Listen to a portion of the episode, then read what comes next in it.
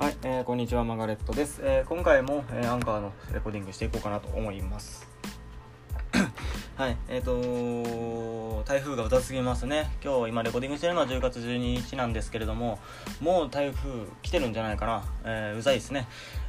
今日も外でちょっとね、人と会う予定があったわけですけれども、それがね、中止になりまして、てか僕はもう最寄り駅がもう動かなくなっちゃったんでね、家でずっと立てこもっているわけですが、えーまあ、その中だからこそなんか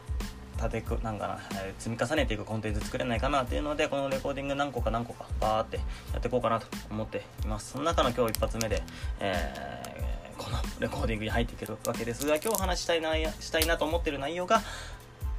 えー逆張りっていう言葉についてのご説明しようかなと思ってます。えっ、と、僕はね、人と会う活動だったりだとか、あとはまあ僕のグループメンバーに対してはずっと僕はね、逆張り逆張りだと言っているんですけれども、えーこの逆張りについてちょっと皆さんに共有しておきたいなと。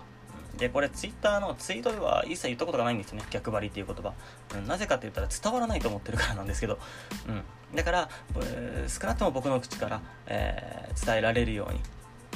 え伝えられる場を設けて初めてその言葉を使おうかなと思ったんですけど今日、えーその逆張りについてお話したいなと思っています。逆張りってねまあ読んだままなんですが逆に張れるかっていう意味合いです、えー昔ね班長と班長賭博っていう言葉があったぐらいで、え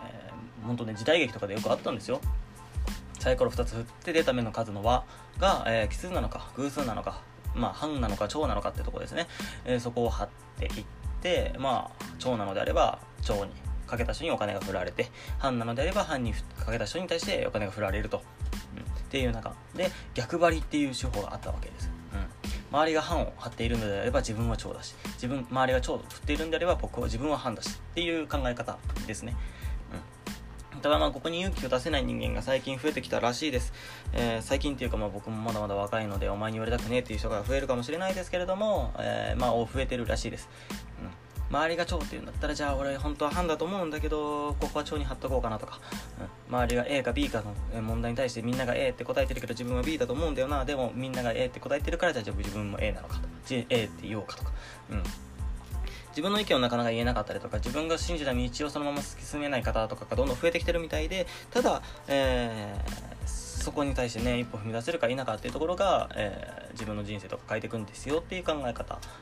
です。で特にこの起業したいとか僕のねツイッターのフォロワーさん多いと思うんですよ。起業したいとか、えー副業で稼ぎたいとか、えーもっと言ったら生田に暮らしたいフリーランスになりたいとか思うのであれば単純な話ですよ。なぜ今皆さんがフリーランスになれていないのかノマドになれていないのか起業ができていないのか僕も起業はできてないですけど登記ができていないのかって考えると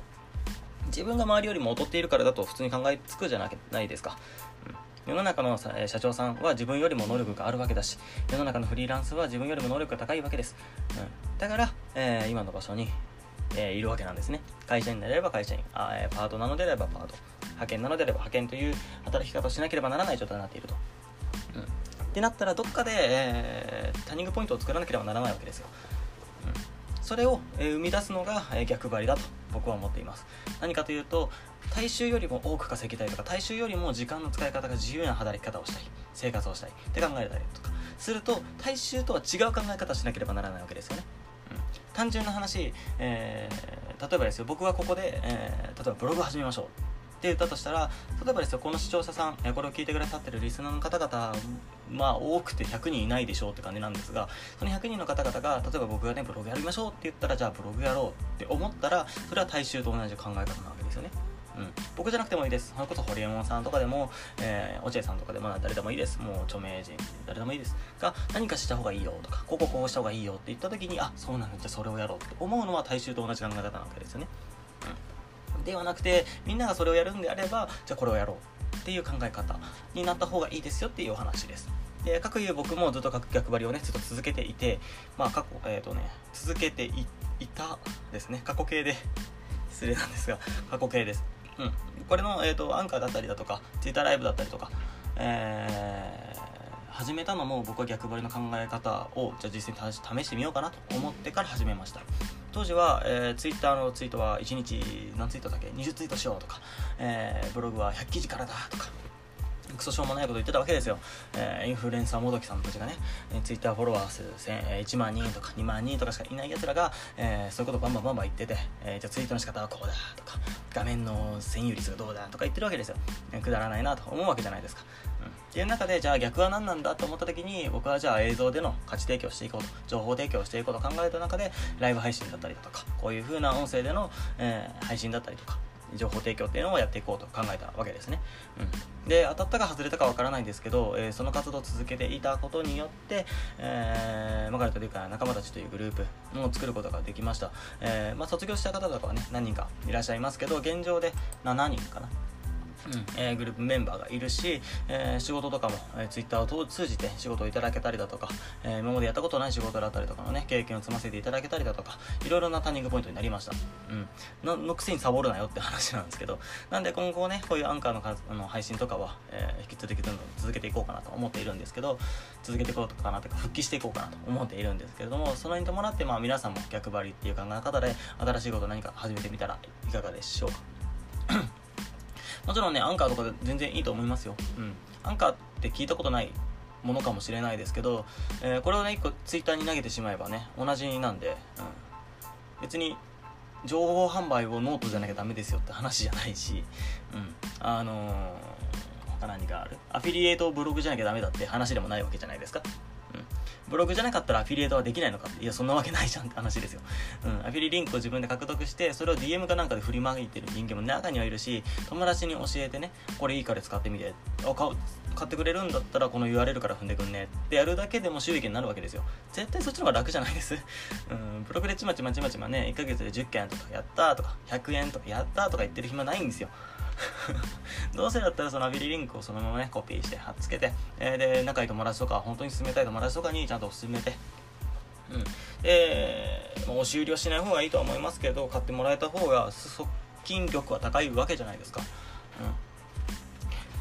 うん。それにね単価の高いアフィリエイトとかも全然世の中にあるのでね。うん、でみんなが周りがブログでやってるからこそ逆張りで、えー、そういうやり方も全然ありだと思うしもっと逆に言うことを言ったら、えー、アフィリエイトみんなやってるんだからじゃあ自分はアフィリエイトじゃないことやるとか例えばねアドセンスアドセンスも結構大衆,、えー、大衆がやってるなって。あだったら情報販売どうなんだろうとかね。情報販売って言葉聞いただけでね虫唾が走る人間世の中にたくさんいらっしゃるんですけど、えー、バカかと思うんですよね。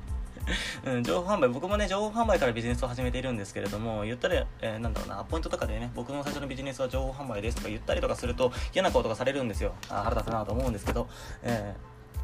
情報販売ってみんな買ってますからね。ノートもそうですし、えっ、ー、と、英語商材もそうですし、えー、英会話スクールとかも全部そうなんでね、って言ったら学校なんて情報商材じゃないですか。あんなの。えー、生きる情報商材が喋ってるだけなんでね。なんかバーバーバーって最終的に暴言になっちゃいましたけど、まあ、皆さんでよかったらね逆張りしてみてください。人から言われたアドバイスだったりとかそのまま一回ね、えー、受け止めるんではなくてそこからじゃあみんながやってない方法でやるんだとしたらどうしたらいいんだろうなとか、うん、えっ、ー、と、まあ、みんな周りがブログ流行ってるっていうのであればじゃあ自分はブログじゃない何が戦ってみようかなとか。僕がブログやらない理由の一つはそれだったりします、えー、もちろんブログはね側近性にならないんで僕は自分で記事書いてそれを手納品した方がお金になるよお金になるから僕はブログやらないんだよってね、表向きには言ってますけど、みんながブログやってるから僕はブログやりたくないんですよね。うん。っていうのもあるし、うん えー、逆に言ったらツイッターで、えー、1日20ツイートとかね、えー、1年ぐらい前はずっと言われてました。ただまあ、そんなことしたって意味がないじゃないですか。質のいいツイート見てもらわなかったら自分のフォロワーにはね、増えないかったりしますし、フォロワー増えなかったら自分のファンも増えないのでね。